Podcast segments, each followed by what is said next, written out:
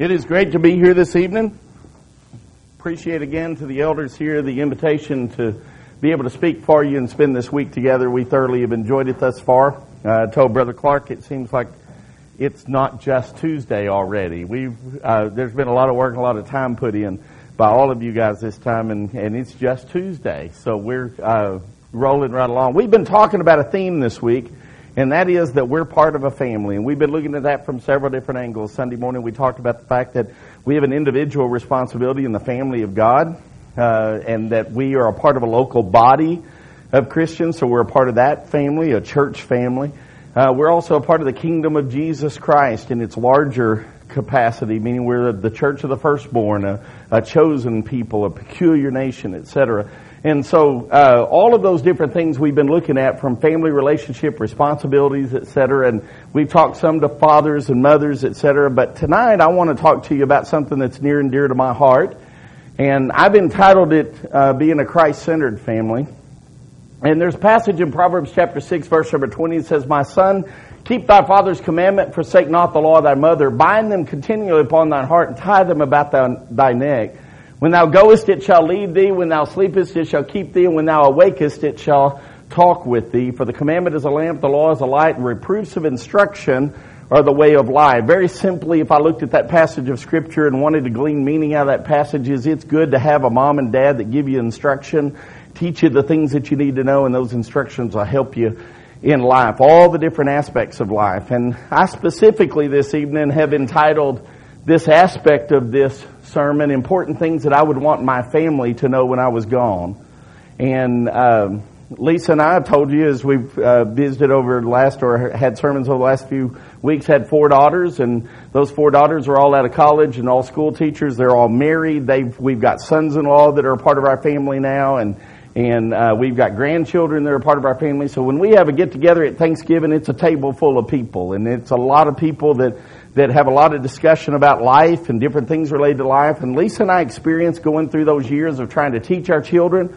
And when I talk about these things tonight, I want you to know, I hope my children know them while I'm here. I guess that's why I built a sermon.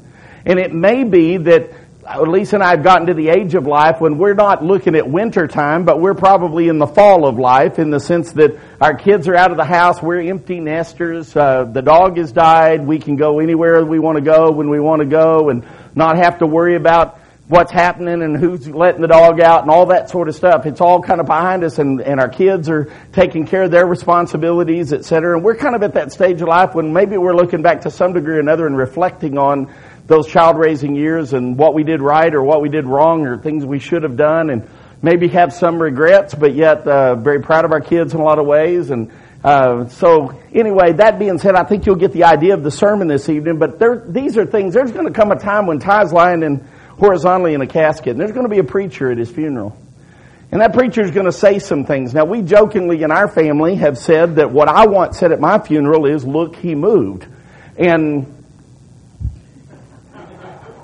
you'll get it next week sometime. But but point is, is that we jokingly have said that. In fact, Hannah, I promise y'all, if y'all are at my funeral, Hannah at some point in time will say, look, he moved. I promise you that will happen. Uh, we have joked about that for years. But you know, the reality is we want somebody to stand up behind the casket and say something over our, uh, over our life and about our life, and we'd like our life to have some meaning. We'd like it to have some significance, and and you would hope that your children or uh, I tell you what, I always thought that I would have certain people, uh, you know, I told Lisa, I said, if I died, I'd want these people to preach a funeral and that kind of thing. And I totally changed my mind after I went to Tex Monk's funeral. Tex Monk had his sons-in-law, he didn't, but his family had his son and sons-in-law get up there, and I really think that's what I would want to have happen. I think I'd like my sons-in-law to stand up and, and say the stuff that mattered to them, or maybe, hopefully there would be some stuff that mattered to them. But I want to talk to you tonight about, we raise kids, and I want to talk to you about the things I would want my children to know when I was gone. And number one, you can see it is that I would want them most, first and foremost, to live a Christ-centered life and recognize the importance of focusing every decision, where you go to school, where you go to work, all of those things, where you go to church, everything around a relationship with Christ and what Christ, what God would want for them. Uh, Matthew, or excuse me, Mark chapter 12, verse number 30, thou shalt love the Lord thy God with all thy heart, with all thy mind, with all thy soul, with all thy strength. This is the first and greatest commandment. This is the first commandment. The second, he said, was like unto it, thou shalt love thy neighbor as thyself. And I hope first and foremost my kids have seen in our life and what we've seen in the decisions we've made, and I hope they would know after you're gone, that's what I would want for them. Because it's a blessed life, that they would put their priorities in the right place, and, and that is a struggle for all families, for moms and dads and kids, et cetera, to keep a balance of those things, but yet at the same time keep the priorities where they're supposed to be. And I would want that with my children. Number two, I would want my children to live life to be all in. I've seen some people, and, and in our congregation, we've experienced some tragedy in the last several years. And uh, my brother lost his wife; she was killed in a car wreck, and and a lot of kids left behind as well. He still had four children at home. And uh, I'll tell you from a congregational standpoint, that's a tragedy to have something like that happen. It just is a, it's a challenge. And let me tell you, sometimes it's difficult for people to pick themselves back up after a tragedy like that and go live life. Life is intended to be lived. And you know, I would expect that if I died that my children would grieve, and that's natural. That's a part of the life process and mourning process. There's a natural grieving process that ought to be there. But at some point in time, I want them to lift their head up. And I want them to go live life. I would want that for them. I, I don't want them to be frozen up in life and always caught up in the drama of what happened or frozen in the tragedy that where their life just froze up for a period of time and they couldn't see it. And I will promise you, I've been through some tragedies in our own uh, world at times. Uh, and I could tell you about some of those tragedies, probably will for the week's over, but, uh, but some of those tragedies, you have a tendency to get very foggy during those tragedies. And I look back at some of those experiences and realize that a lot of things froze up. I don't remember a lot of stuff that happened when, because what focused your brain was the tragedy. Where your energies were focused was the tragedy. Every decision you made related to the tragedy, etc. And I wouldn't want my children to know after I was gone, live life. And not only just live life, live a full life. Enjoy life. Life is, is here to be lived and to be enjoyed. Colossians chapter 3 verse number 23, whatsoever you do, do it heartily as unto the Lord and not unto men. Okay? And I hope my children would know that. Number three, I would want my children to worship God with everything they've got. And again, I hope they've seen that in our life to begin with, but if I'm gone, enjoy worship. When the songs are sung, sing. When the prayers are prayed, pray. When the teaching is being done, learn. Take the opportunity. Uh, we, we miss so many opportunities that are in front of us where I just think of experiences that I had growing up with Bud Jones teaching on the family and things like that that have influenced me and made a difference in my life. And, and Brother Michael and I were talking to this last couple of weeks, you know, that sometimes a person may not see the influence or the example or they don't recognize the power of what it is that they've done. But the reality is, Bud Jones has influenced me. He's influenced my life. Jay Henderson has influenced me, has influenced my life. The preaching and teaching and things that I do, a lot of times are regurgitations of things that I've been instructed or taught by other people. They mean something. And what I'm saying to my family is, go live life and go worship God. Enjoy. And you can't walk into a church building. There are some people that get frozen up. Maybe they lose a spouse or something. They go, I just can't walk into that church building because I just have so many memories of my husband or I have so many memories of a, well, hopefully they're good memories. You know, maybe they're, uh, or at least intentionally, or, or at least the intention would be that my children would walk into a church building and that they would go, yeah, dad led songs here or preached here or, or led prayers here. And yes, there's a lot of memories there. And yes, maybe that would bring tears to your eyes in some ways. But in other ways, weren't those good memories? That we had those times and those hours and those years and opportunities, etc., to learn those things. Hebrews chapter 13 and verse number 15. By him, therefore, let us offer the sacrifice of praise to God continually. That is the, from the fruit of our lips, or that the fruit of our lips giving thanks to his name. Let our mouths praise him for all the things he's done. God has not promised me a tomorrow. God has not promised me to be a hundred years old. God's not promised any of, any of us those things. Let's enjoy the things that God has given us. Give thanks for those things. Let's worship Him and praise Him and thank Him for the things that He's given us and not get frozen up maybe in the fact that we've lost or that we're grieving or that we're suffering in some way. Another thing I'd want my children to know is that family time is important. And don't be too busy to spend time with your family. Lisa and I, when we were early married, didn't have two nickels we could rub together hardly and had enough money to, to be able to go do anything. But uh, our kids were little and, and we weren't making much money and we were just trying to, you know, feed kids and, and survive the month and all that kind of stuff. But we made a decision that we were going to go take a, a vacation and it was going to be a cheap vacation. It was called, you know, peanut butter and jelly sandwiches with an ice chest. And we, and I tell you what we did. We went to Huntsville State Park and we loaded up bicycles in the back of the truck and and a perfect vacation for me. I'm kind of weird this way but would be to read a book for a week. I mean i love reading and that would be like the perfect vacation for me. Other people want to do stuff. I've got a sister-in-law that at 8 o'clock in the morning's got a schedule. At 10's got a schedule. At 12 you got to be here for lunch and you know at 2 we've got plans and 4 we got plans. That is not a vacation to me. That's my life I want I want a vacation. I want to sit back, read and enjoy and relax and that kind of thing. Perfect vacation. Well, we did a lot of the above. Our kids rode bicycles at Huntsville State Park and, and Lisa, uh, would enjoy family time playing with the kids. I'd read some. I spent time with the kids, etc. But when that week was over, we came back home and Lisa and I looked at each other and said, there's not going to be to the best of our ability a year go by that we don't stop long enough to spend some time together as a family. And if I were recommending to you young families, take some time to enjoy your family. I'm telling you, it's opportunities like that that mold, that bond together families. It gives stories. We still sit around the dinner table to this day and talk about those experiences. And I recognize vacations cost money and, and all those, it, it doesn't have to cost a lot of money though, folks. You don't have to go on the brightest, grandest, whatever. You don't have to go to, to Disney World and throw $100 bills up in the air to still spend some time as a family enjoying time together. And I want you to notice the words of Jesus, Mark 6 verse number 31. He said, come yourselves apart into a desert place and rest a while. For there were many coming and going and they had no leisure so much as to eat. You know what Jesus was telling his disciples? Stop long enough.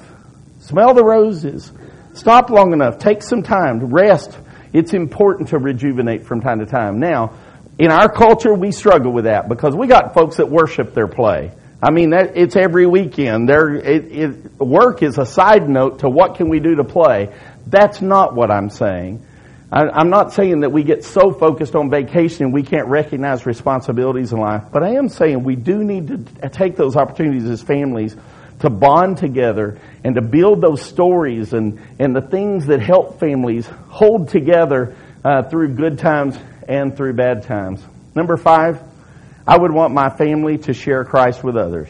I would want them to have an evangelistic spirit. And I think I see that in my children. James 5 verse number 20 says, Let him know that he which converteth the sinner from the error of his way shall save a soul from death and shall hide a multitude of sins. There's not any mission any higher or, or calling any greater than for you to share the gospel with others and to bring others to Christ. And I hope that my children know that when I'm gone, that that's a mission of theirs. I think I see it in their lives today. I'm proud of them in that. They're concerned about the church and concerned about those kind of things, turning their heart to, to good things related to what the church wants to do. But I, I'm saying that I hope my children know that, but I want them to know it when I'm gone. Share Christ with others. You've been blessed with somebody that shared the gospel with you you share the gospel with others along the way. Another thing I would want my children to know after I'm gone, and I hope they know it now, is that I love every one of them with all my heart. And I, I still see my girls today, and and I kiss them on the cheek, and I hug their neck, and I tell them I love them. And I do love them. I grew up in a generation that it was different. I'm not being critical of it. It was different. My dad didn't say I love you a whole lot. I'm not saying my dad didn't love me. My dad did love me, and I knew that. My dad kind of came from a generation of people that believed if you worked hard every day and you came home every evening, you loved your family, you provided for them, and that kind of thing. It's just kind of the generation that they lived in. I'm telling you, dads, tell your children you love them, and tell your daughters you love them, tell your sons you love them. And I tell you, I love my children with all my heart. I hope they know that now. I think they do, but I certainly want them to know it uh, after I'm long and gone. Psalm 123, or sorry, Psalm 127, verse number 3 Lo, children are an heritage of the Lord, and the fruit of the womb is his reward. You know what children are? They're a heritage of the Lord. You know, I've seen young families that did not enjoy being with their kids. They looked for every opportunity to get their kids with somebody else, or if there's any way we could dump these kids off and get them out of our hair. Oh, my kids are in my hair. I, the, the day's awful because the kids are here, and and absolutely do not enjoy life. And I want to tell you, Lisa and I enjoyed our kids. We truly enjoyed them. We enjoyed them being with us. We enjoyed the, the interaction. We enjoyed driving down the road. We enjoyed the intellectual discussions and all that. We had a great time. And we truly enjoyed our kids. We loved our kids. And I hope my children know that.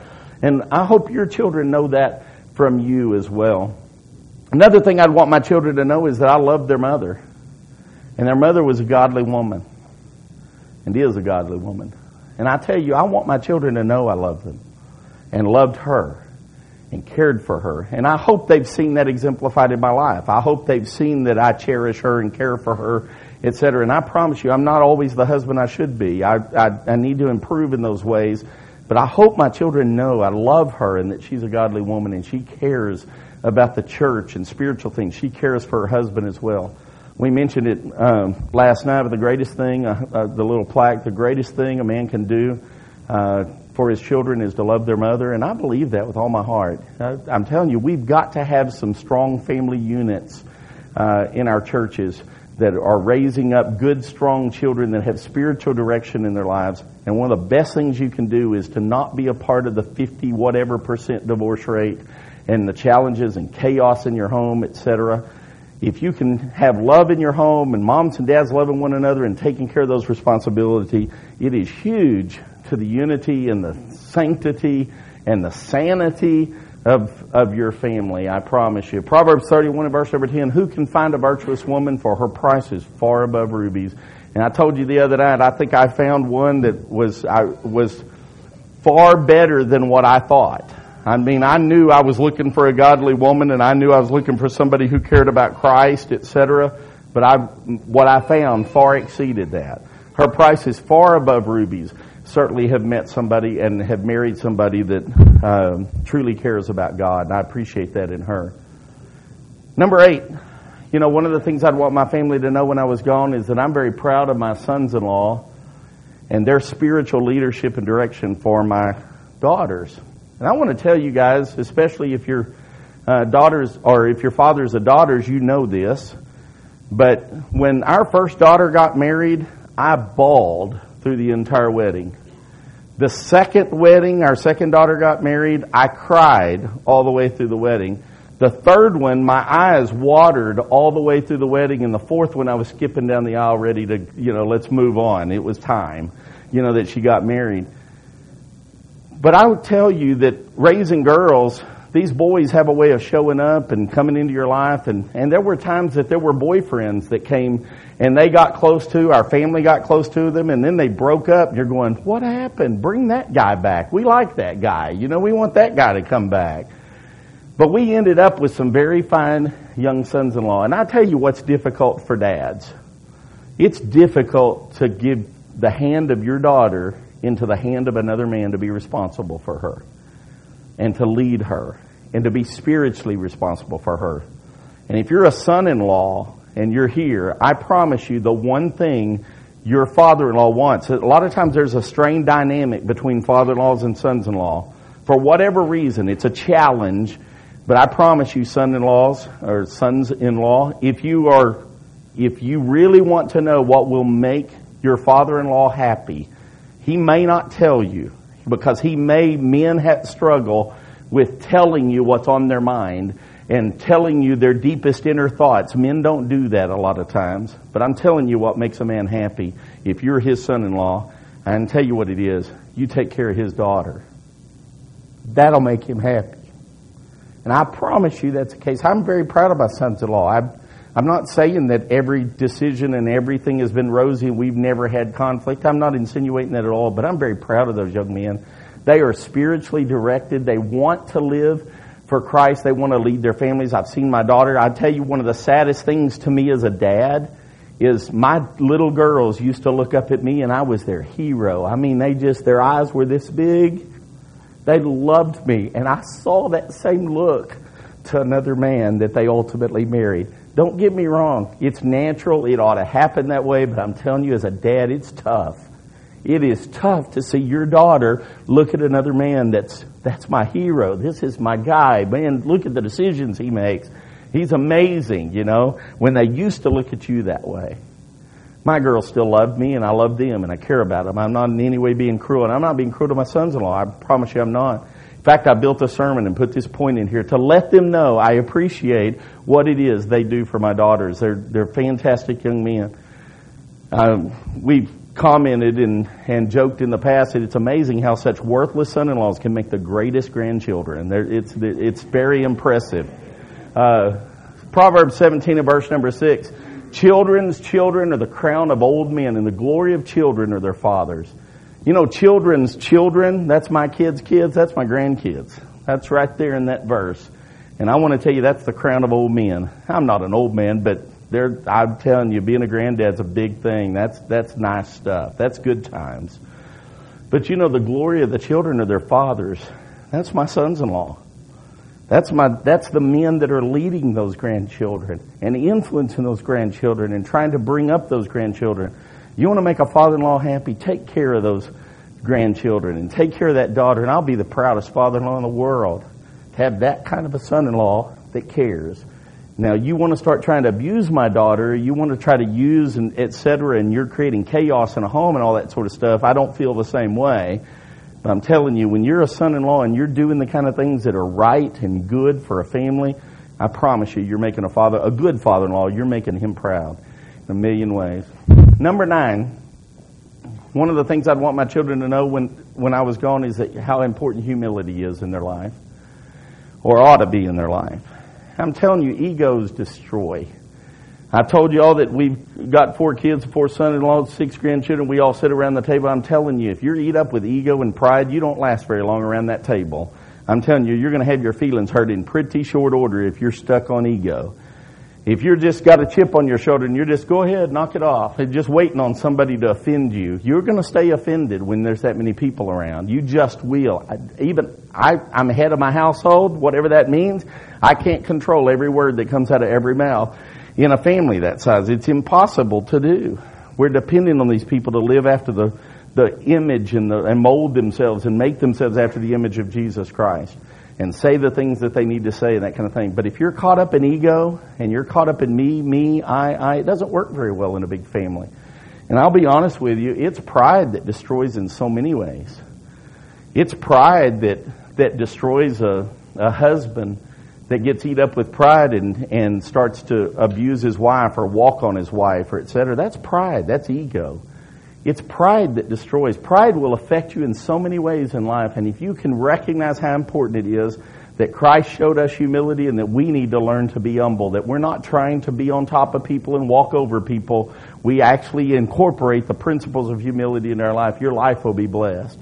First Peter chapter 5 verse number 5, likewise ye younger submit yourselves unto the elder. Yea, all of you be subject one to another, be clothed with humility, for God resisteth the proud. You know this verse, don't you? God resisteth the proud, and he giveth grace to the humble. God loves humility. God does not like ego and pride. God loves humility. And the last thing, well, it's not the last thing. The next thing that I want to visit with you about is that I would want my children to know after I've gone that I'm truly sorry for my weaknesses. And I want to tell you that my desire down deep in my heart is to serve Christ and to show that image of Christ to my family, but I can promise you I've made mistakes along the way. And I know my weaknesses. Some of those I've shared some of those with you today and shared all of them. we would be here a while. Um, but I've shared some of those with you. I have weaknesses and, and struggles that, that I have to work on in my own life. And I want to tell you what is really tough as a parent as you look back at, at, your children have developed and they're out on their own is I see some of the struggles that my children go through. And I see some of the things they're challenged with and difficulties that they're dealing with, etc. And guess what? A ton of them I gave them. I see myself in them. I see my weaknesses in them. And I, I truly want to hug their neck and go, I'm so sorry. I'm so sorry. Because that was not my intention to do that. But I'm telling you, kids are smart and they're sharp and they pick up and they see and they emulate. and they develop into their characteristics and their character, etc. A lot of those things about their mom and their dad. I want to tell you, it's a good thing they had a mom because they got a, some good side of them as well. But they, they, they're challenged on, on some weak sides. And some of those things are the very things I have to deal with. And, and it's a struggle for them, and I feel bad for them. And some of that's because of my weaknesses. And I want them to know that I'm sorry. You know, we made mistakes along the way. There's, I could, the one that comes to mind all the time is the fact that one day, uh, I told y'all I struggle with patience. Well, um, one day I jumped in my truck and I, we had a rule around our house, you don't park your bicycles behind the, the vehicles. There's a reason for that rule. I par- I put the vehicle, the truck in reverse and I backed up, backed over a bicycle. I jumped out of the truck, saw that it was a bicycle. I was ticked. And I went to the front door and opened up the front door and I said, whose bicycle is this behind the truck? And April said, it's mine. I said, come here. I popped her across the bottom and I said, how many times have I told you not to park your bicycle behind the truck? She said, I wasn't right. Did Timothy was. Timothy was in my living room. Timothy's eyes were this big. Timothy wasn't but, you know, however, bike riding age, eight years old or something. His eyes were that big. And I said, Timothy, were you riding that bicycle? Yes, sir. And I said, don't park the bicycles behind the truck. But I told, you know, I got down on my knee and I kneeled in front of April and I said, I'm sorry. You know why she got a spanking that day? Because her dad was ticked. Not because she needed discipline. Her dad was ticked. Her dad was impatient. Her dad didn't listen to the whole story. I said, I'm sorry, April. I owe you one. I'll make it up to you. Somewhere I'll make it up to you. And I don't think April ever got another spanking the rest of her life because every time she got in trouble, she would go, you know you owe me one. I've got a free pass. And you remember that time you gave me that spanking I didn't deserve. And probably rightfully so because Ty needed to learn a lesson. I really am truly sorry for the weaknesses. You look back over the experiences and, and there are just things that we made mistakes along the way not claiming to be perfect at those things. Parents, you're not going to be perfect. You're going to make some mistakes along the way. But don't be too proud. Bow the knee before your kids.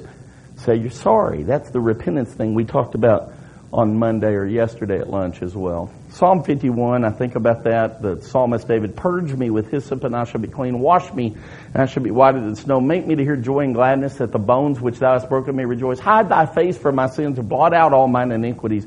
Create in me a clean heart, O God. Renew a right spirit within me. Cast me not away from thy presence. Take not thy Holy Spirit from me. Restore to me the joy of thy salvation and uphold me with thy free spirit. I love that last phrase. You know what he's saying? Give me back the joy that I had when I knew salvation was there and keep me there. Uphold me with thy free spirit. Keep me there. Don't let me fall. What an attitude of the psalmist David. Very humble spirit before God. Very repentant heart. Says, I am so sorry for what it is that I've done. I truly regret it. I do not want to do it again.